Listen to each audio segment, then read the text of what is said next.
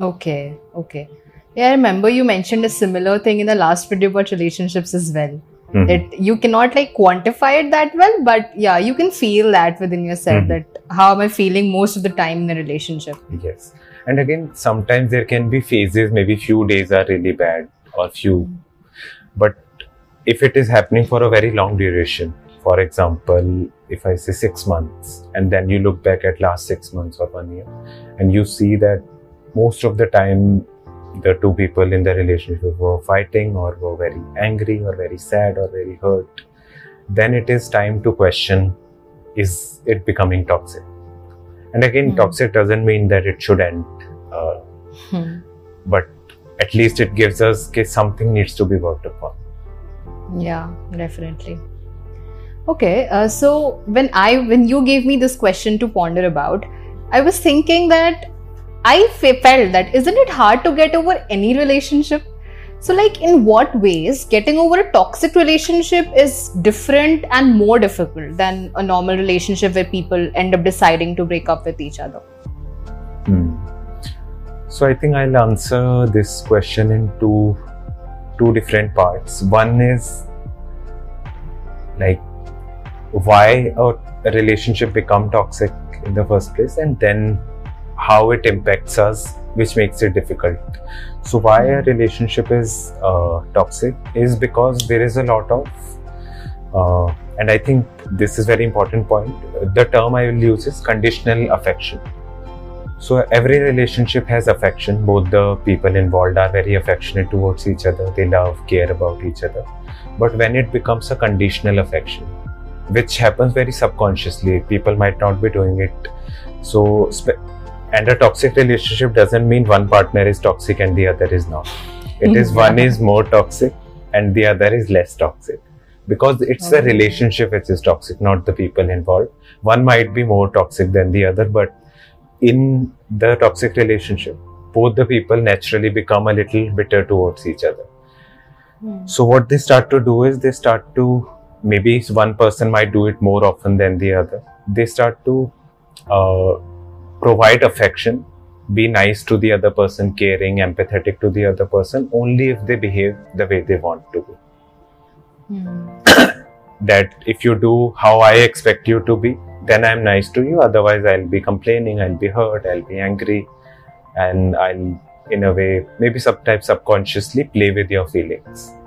Hmm. So, this conditional affection is what makes, and I think this is even for our audience, it's important that we should com- contemplate are we conditionally affectionate to our partner? That Hmm. if they behave the way we want, then we are happy and caring and loving. And even like the same toxicity can be there in parent-child relationship also. Yeah. Sometimes parents are they only provide love when the child behaves according to them. Then those are like seeds of toxicity, and then it really affects our feelings and personality overall, be it with a parent or be it with a romantic partner, because both these are very intimate and close relationship. So, like, I've also heard that most of these patterns that we pick up is during our childhood. So Hmm. this this also affects us, right? Like, if our parents are providing that conditional affection to us, Mhm. we eventually end up becoming that kind of a person when we grow up. Yes, very uh, good point you picked up. So it Mm. might be that the person who is so called we are calling as the toxic person in the relationship, they might have learnt it from their parents, and then they keep continue to do it in with their partner as well. Yeah. But again, how coming to your question that why it's different from moving from moving on from a normal relationship is that the, the relationship fluctuates a lot and like it's not always the case but most of the time toxic relationship starts with a very intense high and passionate emotions. And uh, it feels like a different world and in no time the toxic pattern starts to come up. So the highs the good times that we are so rare after a point of time that it becomes as if everything suddenly becomes wonderful and then suddenly it's uh, everything goes down the drain.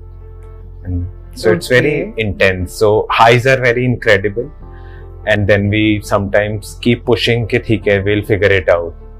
Uh, we try to push away the lows because again normally a normal relationship goes like this a toxic relationship goes like this yeah so that is one reason apart from that because there is a lot of blaming involved so when you well, let's say a person decides that this is a toxic relationship i don't want to continue it the other person would blame you that you are ruining this relationship or blame you that you are hurting me by ending this which puts the other person in guilt and they keep pushing the Mm. ending of a relationship so guilt i think guilt is very important part in a toxic relationship that you are not able to end it because you keep feeling guilty that i am hurting the other person or they might blame me that you are ruining it. And out of that guilt we keep pushing.